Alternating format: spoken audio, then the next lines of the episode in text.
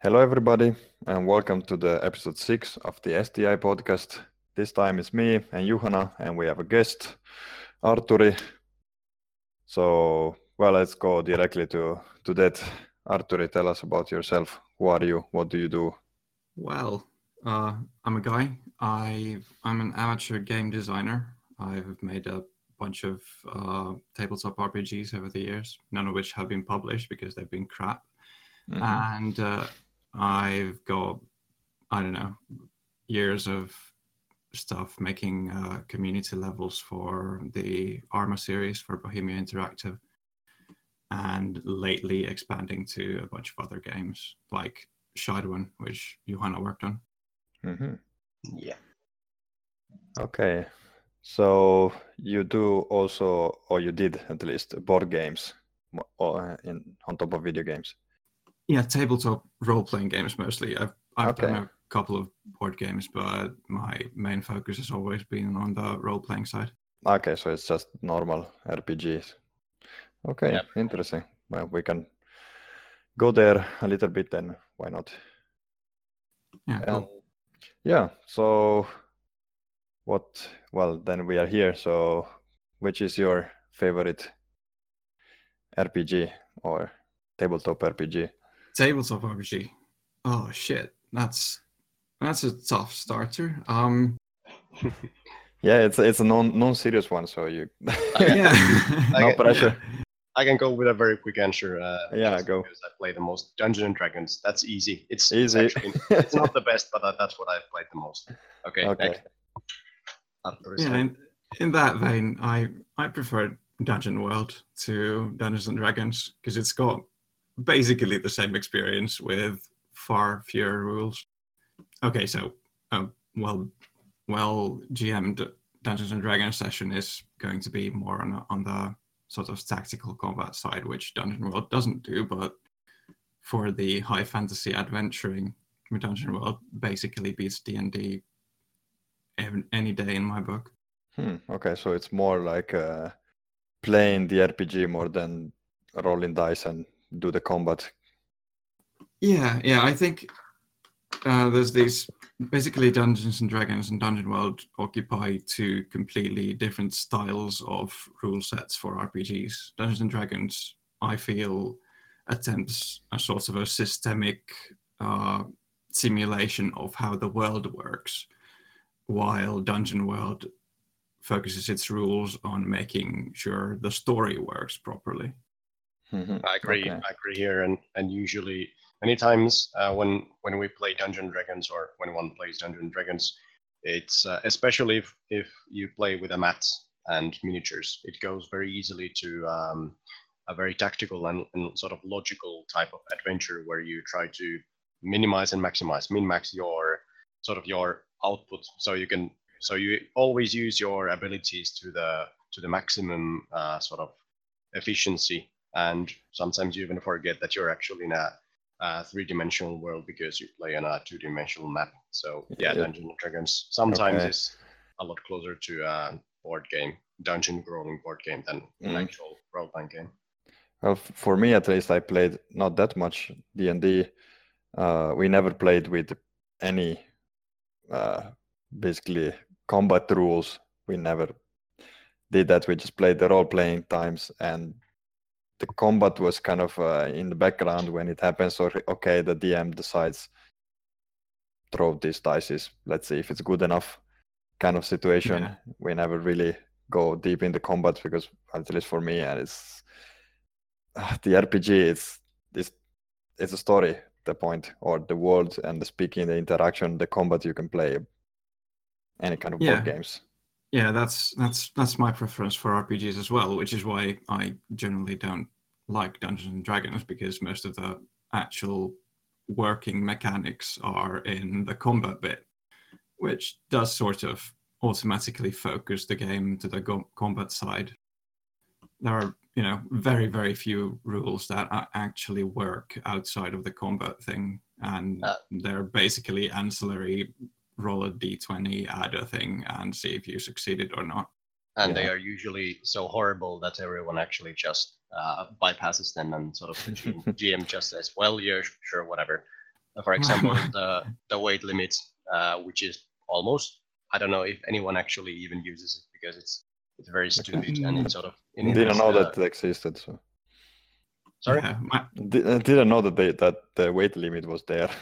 Yeah, yeah. my favorite example of that was I think in three point something D and D, it was possible to make uh, to have a bard with a high charisma, and uh, the bard had the, a spell called Glibness, I think, which added something ridiculous like plus twenty or plus thirty to your bluff checks, and uh, within the rules as written, a bluff check against a completely impossible to believe lie was uh, something like uh, difficulty 30 or something, which meant with a properly built bard, you could have a basically more than 50% chance of succeeding in telling any sorts of bullshit with no contact to reality whatsoever.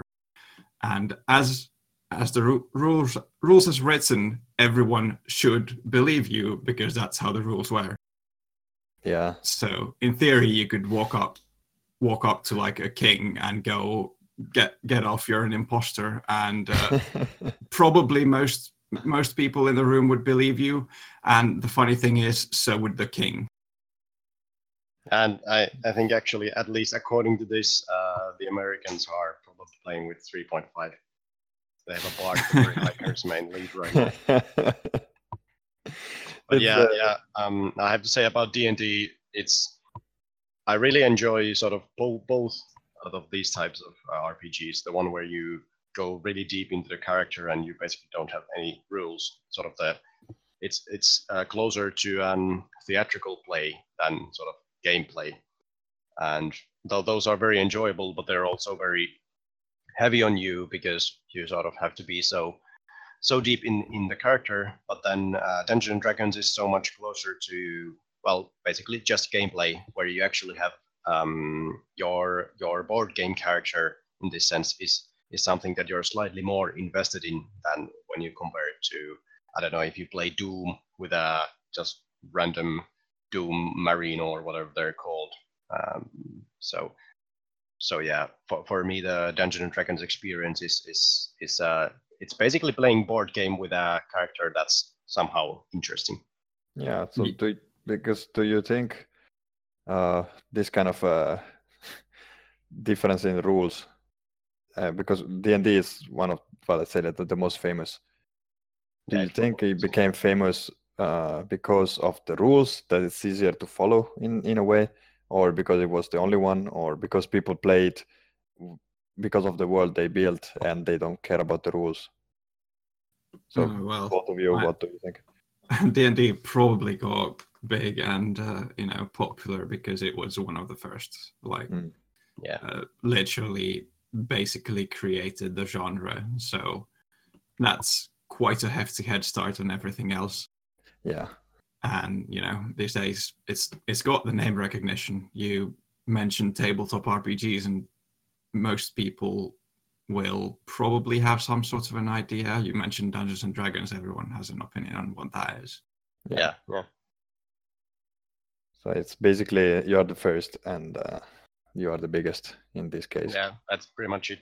Uh, I mean, it's it's all thanks to Dungeons and Dragons that we have so many good games. Uh, well, not necessarily all thanks to because there could have been, there always could have been something else. But um, since it is now, lots of lots and lots of, uh, for example, fantasy literature actually comes from from people who have just played RPGs and not necessarily from just copying uh, J.R. Tolkien. hmm Yeah, Yeah. they created them during some play. Yeah, yeah, either for uh, earlier versions of D and D or or for uh, GURPS or some other engine. Yeah, Okay. the uh, World of Darkness games are also very popular as well. Vampire and all all of those things have generated huge amounts of like literature, literature and games outside the RPG. Yeah, Yeah, based on the well, not on the rules, but probably on the world of the RPG. Yeah, I'm not actually yeah, I, I think World of Darkness rules are generally more on the storytelling side. I have no idea how the tabletop game rules map to the, for example, Vampire the Masquerade RPG rules. But probably, yeah, the fluff and the story mostly. Yeah, it's probably the since in the old times now it's not like that anymore. But D and D was translated pretty well to video games. I mean, you had Neverwinter Night, Baldur's Gate, and all of those big names in the old, in the past that basically translated the rules directly to a video game, and it was working quite well. And yeah, actually, uh, there's an interesting thing when you compare 3.5 and uh, the newest edition, which is 5. Um, 3.5 is a horrible, horrible, horrible uh, tabletop game because there's millions and, and millions and even billions of um, different types of modifiers. So if you fight against a certain type of enemy with a certain type of weapon at a certain type of weather with a certain type of I don't know something, uh, then you might get plus two, minus three, plus five, minus four, plus one, minus seven, and so on. And keeping count of all of these is, is a horrible task, and it's it's not fun. That's not why you play the game, even if it's a sort of more tactical game. Uh, when a computer does is does this, it's actually just you know very easy. You don't have to do anything. The computer can do all of it. So yeah. it's done behind the scenes, and it's more sort of more complex. So that's complexity doesn't always lead to better results, but in, in this case, I think it's it's it's a nice nice way of doing it. Whereas in uh, Dungeons Dragons 5, you basically have plus minus uh, plus or minus five uh, on the passive effects, plus your sort of normal uh, proficiency bonus and your skill bonuses, which are always there. So uh, at most, you have three different bonuses, of which you always use two. So so you can basically, if you remember two things, you know how many bonuses you get. So it's a lot simpler and uh, a lot easier for tabletop playing. Yeah, a lot lots quicker, which is you know, particularly in a, in a Dungeons and Dragons sort of game, which focuses quite heavily on the combat. It can start being quite a drag if you're playing in a group of like five different players, and uh, it'll take 35 minutes for you to get back to your turn next time because everyone else is calculating their bonuses and maluses and whatever they they can do and movement speeds and all of that. Yeah. So you you just end up having people sitting on their uh, phones wa- waiting for for it to be their turn next time. And it's a Excel sheet uh, tabletop. Yeah. yeah. So in but, this sense, it actually does work very well for a computer game because you don't have to. So yeah, um, yeah, like that, that's quite cool. That how the rules they just uh, translated to a different uh, scenario and they they are nice and maybe that's why they changed them in newer editions. And and honestly, I feel like uh, the computer D and D games like the Baldur's Gates and Neverwinter Nights, they work better than than the tabletop versions. Not just because of the complexity of the math, but also because of the necessary limitations they place on the on the players being able to do a whole bunch of different shit that would be completely bonkers and game breaking in a tabletop context, but which has just been left out from the computer game. So, yeah. in into being this uh, difference between different RPG rules since you tried at least to do some of yourself.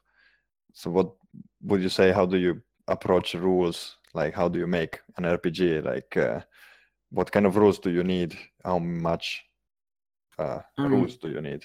It, it it depends entirely on what the purpose of the game you're making is. Like what's the core? What what do you want from the game? And honestly, that can be a very very hard uh, thing to answer. But like my current project uh, is a game about being poor, and uh, it's a game about trying to uh, trying to fit into societal standards that are basically impossible for you to fit into because you don't have any money. So that's sort of the core experience which I try to go for, and then I just build, you know, mechanics around that stuff that focuses focuses on this central uh, question of how how much do you try to uh, fit the society's norms, even if that's actually literally possibly lethal to you. Hmm. Okay, that's really interesting on the as a focus of game. Like you can, because in a way, at uh, tabletop RPGs, you can do whatever you want. So Yeah, you basically could do the same in D and D, to say. But of course, you don't have maybe the proper mechanics to really do that. Yeah, yeah, it, it Yeah, would be it would have to be a very very limited version because if, for example, if you're a mage, uh, then you could very easily imagine that uh, you can be infinitely rich in one way or another. Mm, yeah, yeah. A D&D mage, on the other hand, if you play rules as written, needs to put money into their like the stuff they need for their magics, their components for the magic stuff, which can cost a lot. So Yeah. rules as written, I think the latest version of D&D, you basically need to spend a lot of money on your downtime to cast any actual effective spells. Okay, so it's uh, it's really limited by the rules. What, like, Yeah, what I you mean, can do if you don't want to go out of the rules and just the DM decides and then you do it. But then you don't need the rules at that point. yeah then you then you don't need the game the point of the Yeah, game is yeah. to focus the experience into Yeah. what the game is about and Yeah, if you don't want to engage with those rules then you're probably better off playing something else and if you're making a game where the rules don't actually work to focus the stuff into what the point is then those rules are probably bad yeah, Yeah. yeah. So if you have too strict rules, you might not have sort of the optimal experience that you're trying to find because, well, okay, I, I think it's usually easier to notice when you have too strict rules because then players can't do shit. But if you have too open rules or too allowing rules, then might be the case that players don't know sort of what they're supposed to do or what, what, what is a good way to play the game because you can do so many different things and sort of the you have nothing to lean on. yeah Mhm. yeah and a huge part of like tabletop rpg design is how you explain the rules to the player uh, what sorts of words do you use and uh, all, all of that shapes the way people think about using the rules it's super complicated and needs a ton of work And I guess you need then uh, quite good testing to see if the game yes ends up in the situation you want it to end up in a way. Yeah. yeah a lot yeah and it's also rather important that you have different testers because if you have i mean in the original or in the very first phases it might not matter that much because the game is taking shape and it might change even drastically but uh, especially at the later steps where you have let's say i don't know it's stupid to say this but let's say 80% of your game is done Mhm. uh, that's a, that's a very weird way to say it but yeah, anyway yeah. You're beta testing the game. yeah you have a very tight core and then you're just refining some smaller things then it's uh, pretty crucial that you have different lots of different testers because once the players um, learn to use learn to play the game or learn to use the rules they might not sort of uh, react. I mean obviously they won't react in the same way as someone who hasn't seen it uh, ever because they already know. They already know things so they can sort of assume and they don't have to even if there's a bad bad way of explaining the rules that it doesn't affect them because they already know how it works. Yeah. Yeah, yeah, and that, there's a completely like there are those are two completely different testing subject. Basically, there's the mechanics as oh You know. yes. objective mechanics on how they work, and then there's the instruction manual. Basically, if you're testing for the mechanics, and then you're testing for the instruction manual on the mechanics, whether that's well written or not. So that is more of a question of if are the people gonna understand basically what you want the game to play, like how they should play, compared to Yeah. the mechanics. Is are the mechanics actually fun? yeah and sort of yeah can is there is there is there actually a game is there anything you can play Basically, yeah, yeah. And and uh, since we touched on the video game side of RPG, I'm gonna ask you this again. Uh, maybe not an easy question like this, but uh, which one is among your favorites uh, RPGs, video games? That that video game RPGs. Yeah, yeah, any. Uh, I I wish it could be Alpha Protocol because it's it's incredible the story and the reactivity and everything you can do and all of the different ways the game reacts to stuff you do. But it's actually such a slog to play. It can't possibly be my favorite. Is that alpha protocol the the game that has this uh, it, italian speaking guy that is completely bugged all the time? Or, or maybe not, not. sure. Probably it's not. the, it's the ancient a, agent game where you're you're uh, some sort of stealthing game. I haven't played it. So. Ah, okay. Yeah, uh, it's uh, it's it's an agent RPG, and basically, mm, okay, the stuff you do can be, you know, uh, you're either James Bond or you're Jack Bauer or you are uh, Jason Bourne. Hmm, all of okay. all of the all of the decisions you can make are basically characterized by by Bond, Bauer, and Bourne, which the is pretty cool. Okay, but, then I never really seen this game much. And it's a an RPG like, or is a more action focused? It's it's an action RPG, so it's a okay. You you you control a single character, you've got you know experience and character progression. But what actually makes a video game RPG into um, a proper RPG for me is the story and how the story reacts to the decisions you make. And in that, it's basically the best one I've ever seen. Hmm, okay, because this uh, also maybe Juhana, you are also in into this. Uh, okay, maybe first before going on on the discussion, what is for you the best? Um, well, for me, it's it's actually when I think of RPGs. Well, I obviously also think of these action RPGs, but it, it's closer to the D and D games. Um, mm. I on the uh, when Artturi wishes that he could say it's Alpha Protocol. I wish I could say it's Baldur's Gate 2, but I haven't played it completely, so I'm not allowed to say it. Okay.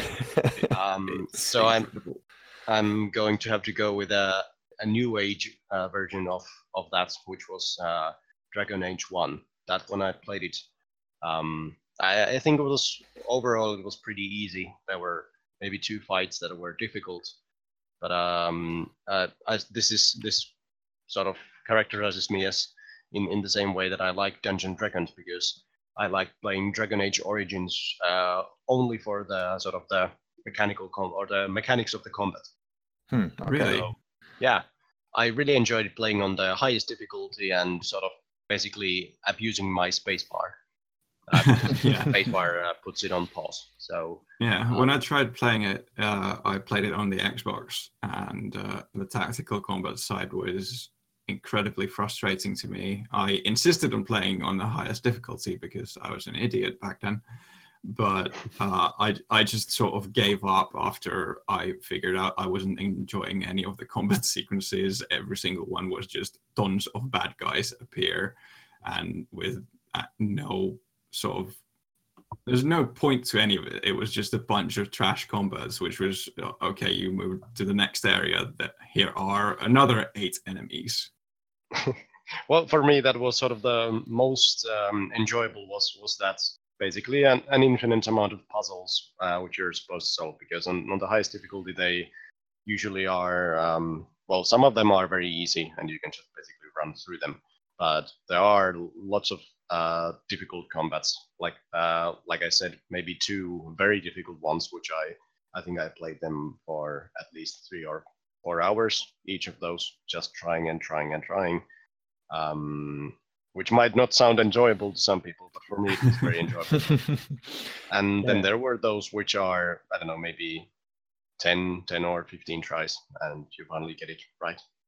Okay, so you're um, more playing that for the the combat mechanics. Yeah. So like I said, mm-hmm. basically uh, uh, playing the game one millisecond at a time. Yeah. and Yeah. I've. I've heard the PC version is a lot better, a lot manage more manageable on the tactical side than the console version, which I believe. yeah, I guess so. Have, have you played uh, Pillars of Eternity? Well, yeah, I have, but uh, not completely yet. Yeah, because uh, I feel that Eternity is basically a continuation of the original Infinity Engine games, like Baldur's Gates and Icewind Dales and stuff. And I feel that really hits the spots of enjoyable uh, and uh, challenging tactical combat on the party scale. I, I really liked basically all of the tactical combat stuff in the game. Yeah, I think I've actually probably sort of understood the reason why I haven't played it yet. Is it's that um, nowadays I don't really play games for stories anymore. Okay, I, I, I sort of interesting.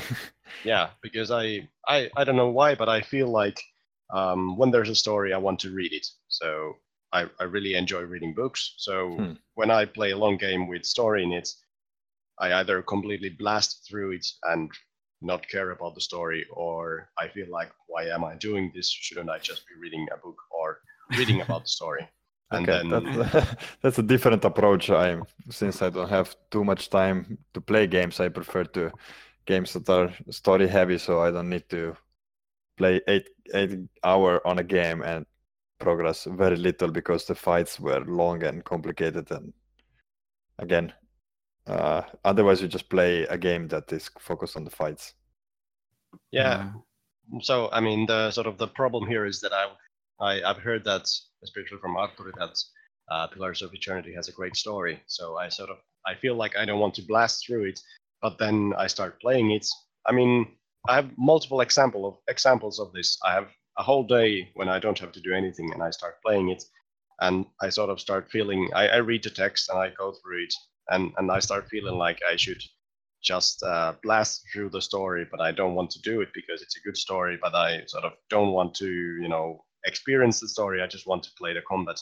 So it's a it's a Mm. dilemma. Okay, I mean, if, that's a, if you're if you're not interested enough in the story to you know concentrate on it, then just focus on the combat. I mean, Yeah. it's not some sort of an objective qualification of this game is story game. I must enjoy story if it's also Yeah, got yeah, yeah. enjoyable tactical mechanics. Yeah, yeah, I know. It's it's quite funny because for me, at least the, the RPGs that I remember the most is for sure Neverwinter Nights. That it was at the same time as I was playing D and D the most, and that was the good translation of that game, and I played that quite a lot. Plus, uh, there was quite user-generated content available for the game, and at that Mhm, time, yeah. that was not that common like today. And Yeah. uh, and also I was playing a bit more well before maybe starcraft and you know doing maps for starcraft and then you have an neverwinter night. There is this easy tool to make levels and then you try to do those and gets into the game. And uh, still on the story side i would say that uh, Knight of the Old Republic one of the best still. It's very good, yeah. it's the mechanics and the story is really nice. And it seems that uh, the real rpg okay that again now the this goes to the next question that came to my mind because nowadays it's either this uh, game that continue the old style Baldur's Gate, Neverwinter Night with this Pillar of Eternity, and now maybe this uh, original sin. Uh, how is it called? Uh, Divinity.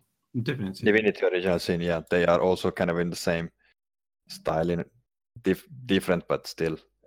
And then there is all the one like uh, open world, The Witcher Three, The Witcher series in general, maybe being the most famous, creating these two different RPG subgenre in a way. The more action RPG, story heavy, your numbers on a sheet don't really matter.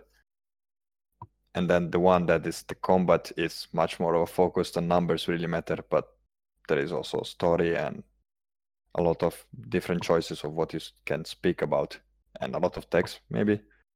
So what that, that's not really a question but what would you define and as an rpg where where do you put the line? Okay this game is an rpg this one is not.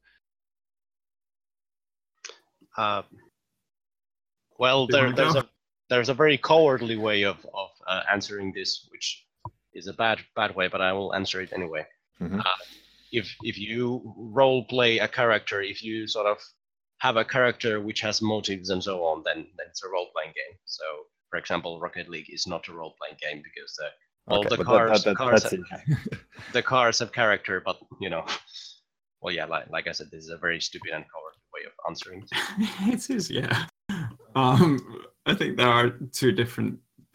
Basically, what we're dealing with is two different, uh, two different meanings of the word RPG in the computer game space. And uh, one of those meanings is this game has character progression, experience levels, all of that.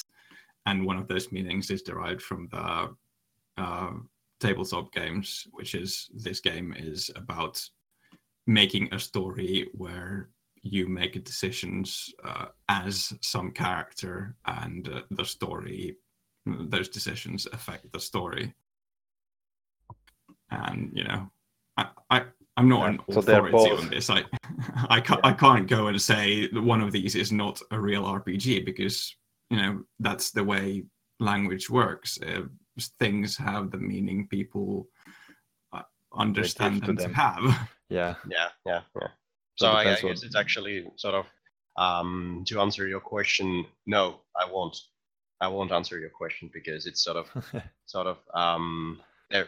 I mean, this is this is uh, like many many times there are gradient. There there's a number of possibilities. You can't just make it binary. So you can't. Oh say, no, of course that was the the whole thing. Like Yeah, yeah, yeah, you see the, the thing going because we have very broad range nowadays, and you can just throw RPG there, and then when you actually say, okay, I really want to play an RPG, whatever the definition that so it's your own definition, then you check what the game does, because Mhm. game with levels, almost all the shooters have those now. Uh, story, there is a lot of those with choices, so it's basically it's kind of losing a bit the the RPG genre doesn't really exist anymore. Maybe. Yeah, um, I Mhm. like to imagine this sort of as a as a well, you can generalize this to any anything that's sort of um, at the end. I mean, at the beginning, you have you have let's say three very distinct uh, genres or or uh, dif- different things, and then as time progresses and, and people spend time either using those or doing more more of those, uh, you start finding that these three uh, distinct things were actually just peaks and you find that the peaks are actually connected uh, to each other and between those peaks you find different kinds of things so Yeah. so let's say you have an action game you have a strategy game and then you have an uh, role playing game so then then you start finding uh, action role playing games and strategy role playing games and strategy action strategy games or whatever i don't know if those exist but Yeah, well, there is basically everything that is also action strategy game. Like the, not very many, but at least uh, this. Uh, yes, it was a really nice game. How's it called? I don't know. Actually, you might you might call uh, MOBAs as some somehow action strategy games because they were born from strategy games, but they are still closer to action Yeah, in a way. than uh, strategy. I, I guess. Yeah. But then again, they also have character pro- progression, so maybe they are action strategy role playing games. well, Yeah, yeah, they are called MOBAs now. so- multiplayer online battle arenas or whatever the acronym actually is Yeah, yeah, yeah. yeah. Yeah, so that they got their own genre now. basically genres are largely meaningless They're Yeah, just, now, uh, nowadays. Yeah. I mean, I mean, in general, it's it's just a convenient shorthand to explain to someone what you mean, and like any language, it's it evolves in use and uh, may you know meaning shift. That's that's the way language works in general. Yeah. yeah. That's true. And how about uh, making how about making a tabletop RPG game game about um, I don't know identifying genres or or I don't know something. yeah, So- good luck. sounds sounds pretty abstract and non-personal. Yeah, yeah. Uh-huh. Um, just Okay. just uh, I found out the game is called Hostile Water. It's a I don't know if you ever seen it. No, I haven't at least heard. Okay, extremely old game where you control your units from a like strategic view, but then you can go and play in that unit and actually shoot stuff. Ah, yeah, yeah, yeah. yeah. so just I uh, think- there are not very many of those, but uh, Mhm, this, But I, this I- is really good game. I played uh, a lot when I was younger, so just came to my mind. Yeah, now that you mention it, I, I sort of remember some somehow this idea from some given game that I probably have played, but I really don't know. Yeah, a uh, long long time ago. Yeah. So what I about the- we can move or more on the balancing games that was supposed to be the topic, but we we go on with the interesting topics and then we forget the main one. As usual, Yeah, well, that's the whole have- point. we have circled it. yeah, it's it's sort of been in the ballpark. yeah. So yeah, well, I don't know how to if this is not gonna be a question because it doesn't work like that. So what about balancing games? Just uh, maybe Artturi, you can start and just speak about the topic, whatever you think about that, and then we can just whatever comes out, continue that. Yeah, it's uh, it's much easier to just uh, say what you think. I don't know. Yeah, Continue from there. I mean, there's a it's well, first of all, it's a pretty huge topic. Is Of course. all of the different different aspects of balancing stuff. Like, uh, are you balancing a an adversarial game where you have multiple people playing against each other and you need to balance the odds of both sides at the start, or are you making uh, a cooperative game where you have multiple pl- people playing on the same side and you need to balance uh, the the possible like uh, uh, the possibilities for each player to contribute to the eventual victory. Or are you just making something where you play against play against the system and are balancing the system you know to not be too difficult and also not be too easy? There's you know such a huge amount of different I, I guess you would go uh, start from that you have to balance something. Uh, like what what what would you think about whatever you're balancing? Where do you start from, and how do you approach the? well first if if something needs to be balanced you basically know that there's a problem somewhere something doesn't work like like you wanted to and then you need to you know identify the problem isolate the stuff that that might affect the problem and then start adjusting from there. Like if you if you've got person a who's got this much damage per second in a in a video game and person B who's got this much defense and it might there are a whole bunch of other things playing parts into it you just need to figure out which stats which numbers affect the real thing that's happening and then start adjusting those There's I've I've heard uh well I've read a term um that's used in in at least at least they used it in the book which I borrowed to as well uh, called rules of play. They they have these. I I, I mean it's not really uh, game specific or, or related to only games, but anyway feedback loops. So you have positive feedback loops and negative feedback loops. Uh, positive means well if something happens, then it contributes to it happening again. So as it starts happening, it starts happening with increasing uh, speed. So it accelerates the the sort of the probability of, of happening. Whereas negative feedback loops have the opposite effect. So if it happens, it decreases the chance of it happening again.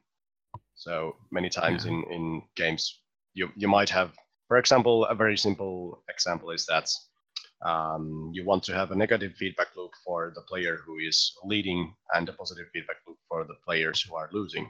Not necessarily as simple as this, but this is an example where uh, the winner doesn't. If, if you have a positive loop, feedback loop for getting points, then it's probably a bad game because the one who first gets to some level is probably going to win because they uh, increase the number of points they get sometimes exponentially.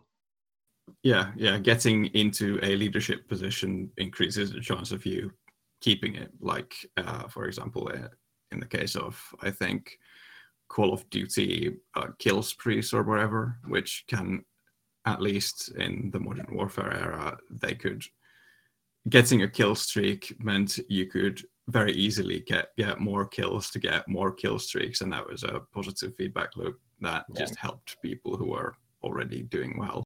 So the stronger you are, the more you stronger you get. Yeah, yeah. A good example of the other type is uh, Mario Kart, which is basically the the classic example of using feedback loops to make make it at least seem like everyone always has a chance, which is you know great in a party game that's not supposed to be played uh, competitively. Yeah. So, for example, if you have uh, opening up this argument about the or kind of if you have weapons which only target the first one, or basically anyone who is in front of you, Hmm. then that means there are Yeah. obviously uh, more people targeting the first player than any other player. Yeah, and well, feedback loop, loops can be, you know, they can be a design, uh, an intended design in the way that the thing works, which is, I think, like semantically, if you have feedback loops in games, they're mostly by design. And then you can have something that uh, works sort of like a feedback loop, but is just not part of your design and is uh, is because of a complexity of systems working to create the same sort of effect without you having having actually meant it, which can be very very annoying to root out to figure out what exactly is causing this thing to happen. So what Uh, about uh, in a? Ah, yeah, okay. Were you're continuing this? Yeah, yeah. I have one one more um, thing that uh, uh, feedback loops. When you provide player with feedback loops or a way to get to feedback feedback loop, it's actually extra. At least for me, it's a extremely rewarding. Sort of.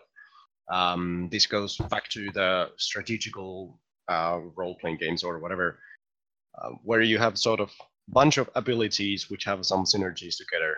Um, one of the most rewarding things for me is trying to find uh, which uh, actions or which skills or talents work, uh, sort of provide me with the best uh, bonuses. So if skill A affects skill B in a good way, skill B affects skill D, but then skill D has negative uh, effect on skill A, and, and so on. Already with these three or four different skills, you can have multiple different scenarios where, for example, the difference uh, or the order, difference in order that you press them or use them can can lead to either a very good effect or a bad effect or you know something in between.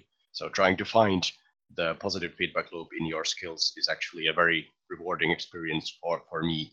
So And- that is a balancing of uh, what you do as a player only, not against other player. Basically, something that you have to think about and make program the skills so that you can actually have this feedback inside that use Yeah, of the or- skills. yeah, or, or rather design the skills that way. But yeah, sort of um, the, pro- providing the player with something to learn. So Yeah. in this, case, learning how to find the most optimal way of using things. Yeah. And uh, Yeah. something uh, if you have let's say a multiplayer shooter how do you balance or how would you do it like just just opinion uh, because of course if you are doing well you are supposed to kind of feel that you're doing well and you want to be on top. But if you're doing very badly maybe because you just started or whatever the reason maybe you want to those players to actually feel also that they are doing decent enough that they are not just left completely destroyed and they get one kill while the first one get 50 how do you would you balance this so that everybody feels good well, uh, that's a, i- in a, in an adver- adversarial com- competitive game, I'm not sure it's possible to make sure everyone feels good. Yeah. But uh, well or to level it a little bit so that everybody has a chance to do well yeah, you could, you know, eliminate feedback loops, for example. Uh, if you, you know, uh, have a system that goes on for a while, that might have a couple of feedback loops to allow the uh, the leaders to feel like they're doing really well because they're leading and it has a meaningful impact on their chances running forward. You could uh, introduce resets to that system that brings everyone back to the same level Mhm.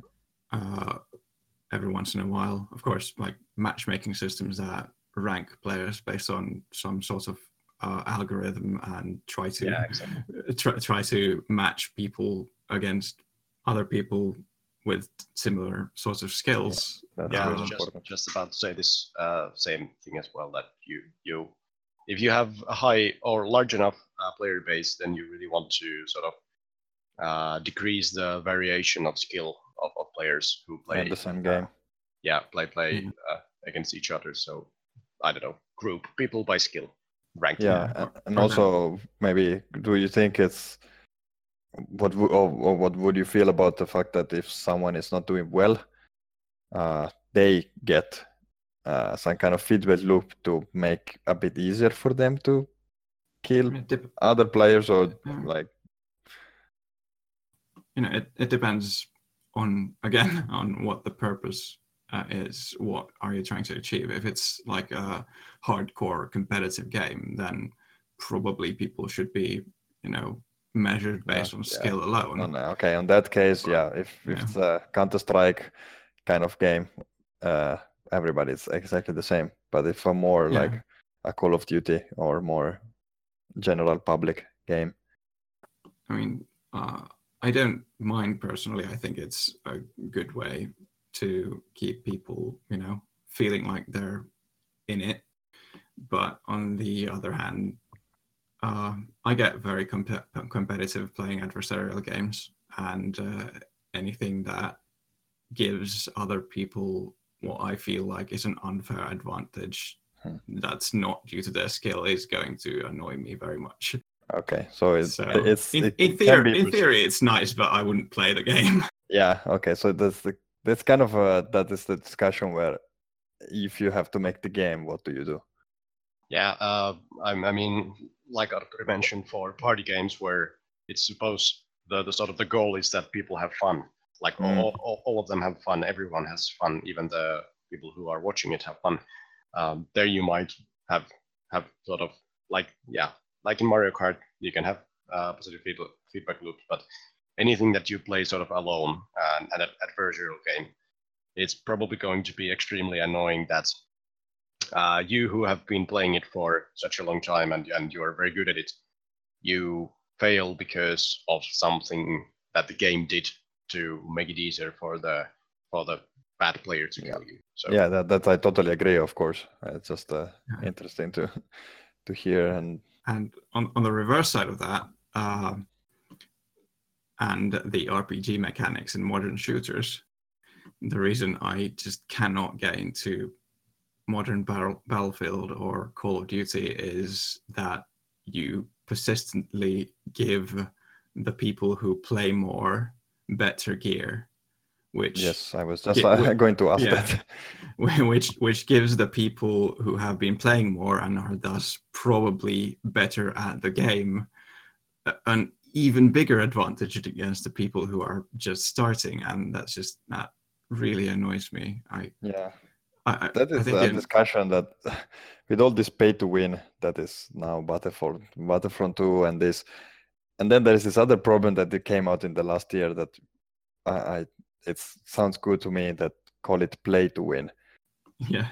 That the more you play the better you get but you also the game makes it easier for you yeah uh, I- think i think it was in battlefield 3 where if you tried to go fly a plane you didn't you only had one single machine gun with no countermeasures no missiles no nothing yeah before you leveled up your plane skill or whatever yeah, so yeah. at, at the later stages when I, I got a new joystick and or or you know uh, flight set and everything and I I went oh I, I might play some battlefield try fly a plane and then just could not do anything because people were instantly homing missiling me from the ground with nothing I could do. Which is like okay yeah cool. That's the Yeah. sort of game this is. I'm not going to play this anymore. Yeah you have to level up to be at the level of the other people that know how to play the game and how do you do it if you cannot win against them being Yeah. shittier in the I- start. And I think this uh, design choice to sort of make that make the choice that if you play more, you get more experience and you get more stuff is probably something that they tested uh, and sort of they found out that um, because I, I think it's um, it, at least I hope so that they thought that it's it's a bad thing to give uh, the players who have played more more better stuff, but then I hope they tested it that people actually like it more um, if they get more stuff uh, rather than compared to the amount that they dislike that people so who people who have played more are better than they are. My, my my cynical side thinks it's because of the they wanted to put in the experience level up system to just sort of poke you in your feel good areas in your brain when you play a little bit and get a ping you're you're higher level now and then you then you just sort of slowly drag that time uh, longer and longer so you can hook people into getting that ping and uh, don't have to actually worry about making a good game because you've got them hooked on making the experience number bigger. So you Uh, basically are keeping the people playing because they want to level up and feel that they are getting better, but they are probably as shitty as before. They just Yeah, have just- or level just- 90 now. That doesn't mean anything. Yeah, or, or just the good feeling of getting a level Yeah. up. I mean, how many times have you, I don't know whether you play anything that has this system, but how many times have you played a game with a visible experience tracker and you've had it almost at the next uh, next cutoff point and you've gone, oh, I can play a little bit longer Yeah, to get that That's bit play to another get the next thing. Yeah, yeah. And when you when you pace those out, out so that you get the good feeling of the next level up pretty often at the start, and then you just slowly drag that time further and further, you sort of make the people crave that next ping and make them play until they get that. And then you can just, you know, add various things to, you know, sweeten the deal of getting the level up and um, it's easy in a shooter to say hey you've got a new gun now or whatever Yeah, that's true as well. It's a big thing now in the new Battlefield. Where we're playing Battlefield 1 and, well, we'd stop at some point because the game gets kind of. Only the level doesn't keep you engaged, and uh, there might be other things. Uh, yeah, it's you see people. I mean, we got playing quite a lot, and we got to quite high level, but you don't get really better because the game is not made to make people really. It's not a competitive game, Let's i'm sure you get actually So you you can do get actually better, get better but as a, Right. the game is not made that okay, I'm so much better than everybody else that we can win the game. Mm. And so now we're m- playing much more of uh, Rainbow Six Siege. It's a smaller game, so yeah you can be the one that is really good and uh, and win the game. And they just did a few months ago really interesting things that they had before, kind of a similar thing that you unlock new uh, things for your operators with the credit that you earn in game.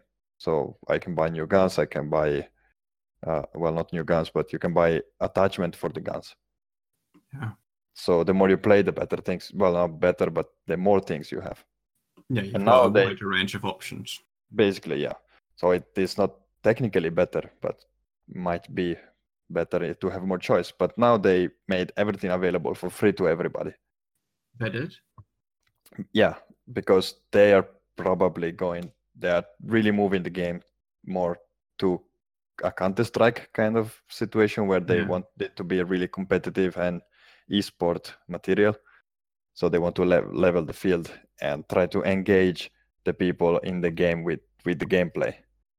Yeah, and I mean that's a that's probably a good game for that because uh, I I was following it before it got released, and I certainly felt like that might be a really cool new sort of co- competitive tactical game to play with friends.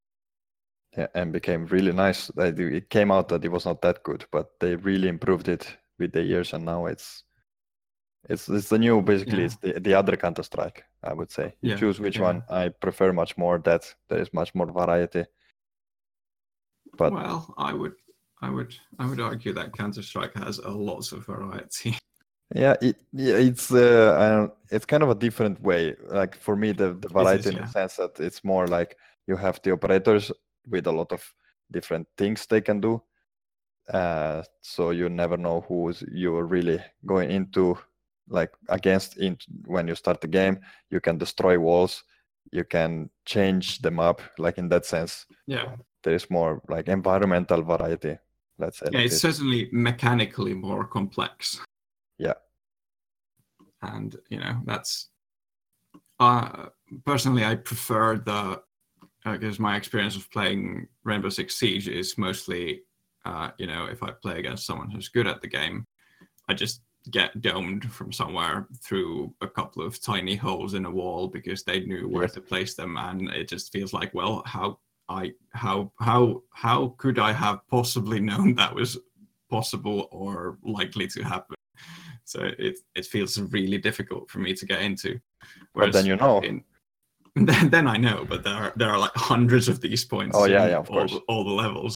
Whereas in Counter Strike, I pretty much always know I lost because that guy was qu- quicker at clicking my head than I was at clicking his. Then then there's of course the entire strategical tactical level in Counter Strike, which is a lot more you know complicated and nuanced, but and but on the person to person level, I in Counter Strike you always know why you lost, and you know that in the you you can uh you know when you can lose and how you can lose at all times, which I really like. Yeah, it's a Yeah, more. I would say controlled environment maybe.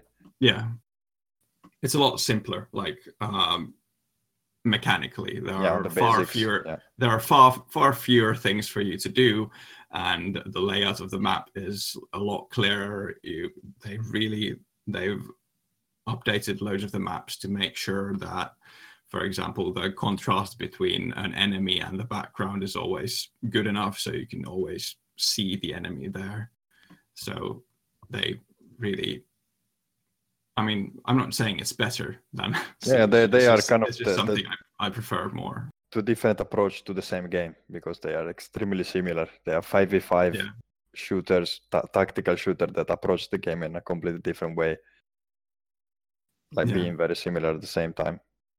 It's a completely different approach than a Call of Duty or Yeah, Battlefield. is- so yeah, that is the how you balance progression. It's completely different. Yeah. Um, Yeah. I would, I would uh, just quickly say that uh, when Arthur Artturi mentioned that uh, Rainbow Six Siege is, is uh, mechanically more more uh, complex, it's well, it's a good thing for a game, but I would say that it's uh, probably better for a well, or, or rather, a simpler game. A game with simpler mechanics might be uh, more success successful as an esports uh, only because it's yeah easier to uh, balance, which was the whole topic of this. and i mean Yeah, I mean, there are a couple, couple. I think there are a couple of different terms that apply. There's, uh, com- there's something being complex, and then there's something something being complicated. Being complicated is bad in, uh, Yeah. you know, uh, in a i- in a sport that people are going to watch and uh, intuitively figure out what's going on. Because if it's complicated, there's loads of things going on, and nobody uh, if you don't already know what's going on, it's very difficult to figure out what's you know why something's happening. But if it's com if it's complex, it doesn't need to be complicated. It can be you know it can be very very mechanically simple, but with loads of nuance to the stuff that's happening. Like for example in Counter Strike, where it's Or Rocket League. or Rocket League, which both both of which are very very simple games on on the you know Rocket League more so, but both of which, are pretty simple and you know there are, there are cars that drive around and kick balls into goals, and there are dudes that run around and shoot each other in the heads, and that- that's basically all either of them can do. But then there's this super huge layer of tactical complexity and nuance that good players can you know use Yeah, yeah. Well, I guess it's that's probably at least where I see the similarity between an esport and a normal sport is that you have a game that has relatively simple rules, but you can do a lot of different things with those rules. yeah Yeah. because yeah. football or basketball or any other more famous sport, they have the basic of the game is really simple. Okay, they might have a lot of rules of you cannot do this, you cannot do that, but the basic is very just throw the ball there. yeah So Yeah, that is basically what you need to do in Counter Strike. You need to put the bomb here, and to do that, you have to shoot the other people. In Rocket That's League, you have to put the ball there and Yeah, just that, n- not shoot that's but actually, uh, avoid. that's actually a very nice way of uh, sort of um, simplifying simplifying a game. You can basically start by start playing basketball in sort of anywhere when someone tells you, okay, your job is to put the ball there. You you get points if you put the ball there. And once you start playing, then you can say, oh well, yeah. By the way, don't don't hit your enemies in the head or you know whatever. So Yeah. you have this very very simple simple uh, goal. Sometimes yeah. literally. and yeah on the balancing side it is very much easier to balance a simple simpler system than a very complicated one with loads of var- variables and stuff you need to figure out what variables actually matter Yeah, of Fine. course, when all the player have the same uh, starting point, much easier than 10, 10 player having 10 different things Yeah. they can do. yeah but then there's also you know when you are balancing the the um the way you test things and the way you have people test things is really important. Like uh there's this one mission i made for Arma 3 uh some years ago now where my idea my core idea for the mission was that it was going to be an adversarial game for like 16 plus players where you had two teams one of which the experience was supposed to be you're in a dark forest hiding while the other teams uh, is sort of walking through that forest with flashlights and trying to find you. And i made a system around that with i you know i locked the people inside that forest by saying that there's going to be a convoy that's going to drive through and the people who are hiding are there to just sort of stay in that forest until the convoy comes to destroy the convoy and then get out. And the people who are trying to find them are the guys trying to protect the convoy to sort of sweep that forest and make sure it's safe for the convoy to go through. And you know it was a hugely complicated thing with you know loads of variables that uh, paid into it because there was the amount of darkness you had and there was the sorts of weapons each team had at their disposal and the balance of how many people are on which side and the balance of time on how long the guys uh, are supposed to be hidden in the forest and uh, how that that turns out. yeah, I didn't actually manage to um, play in the first tests, and the feedback I got was that the people uh, on the ambushing side were just completely outnumbered and uh, didn't have a, didn't stand a chance of actually getting getting through. And it, I was like, hmm, that's that's weird. I I didn't think they would be that bad, and so I tweaked a bunch of values and made it a little darker so they could hide better. And I I made the convoy come faster so the other team would have a uh, more time pressure in in searching, and it just it just didn't didn't affect anything. Uh, which, by the way, I made a couple of big mistakes there. Uh, which was adjusting several variables at once. Mm, at the same time, yeah, never do that. Yeah, which, which is bad. Yeah. On the other hand, uh, making you know community levels for a bunch of people is a different environment than doing something professionally because you basically need to get it to a playable level quickly, or it'll never be finished because nobody wants to play it again yeah, ha- Yeah. with you having adjusted one variable a bit. it's and much playing- more yeah. difficult. And also Yeah. because because you can't control the players, which means you might Yeah. get uh, hugely different um, results from yeah, yeah. even even with the exact same level, which means you would have to have at least I don't know at least ten tests to somehow um, somehow say that okay this is this is easier for these guys. yeah making like amateur uh, workshop levels is basically you have one test and you need to change it after that if the, if it didn't work because otherwise Yeah. nobody is going to play it the second time so anyway Yeah. um, my changes didn't do anything for the player experience and when i asked the guys a bit more about it they went they started using the term defenders for the people who are trying to do the ambush and I went like, "Huh? D- defend? What are you? Def- you you guys are the ones attacking." And uh, and uh, they just uh, they figured uh, that the people who are you know um, ambushing are supposed to be the guys who. No wait, I I misremembered. Uh, they started using the term attackers for the guys doing the ambush and defenders for the guys who are sweeping the forest. And uh, I figured out eventually I figured out that the guys who are sweeping the forest, which was the larger team, uh, my testers or players at that point figured that the other team needed to wipe the other team out for them to succeed. So having having worse gear and uh, being you know numerically outnumbered felt that they they just they just felt like it's impossible to defeat the other team. And i was like oh but that's that's not how you're supposed to play this which is Yeah. like m- my testing failed because the questions i was asking them were bad and because i had communicated the intent of the mission poorly.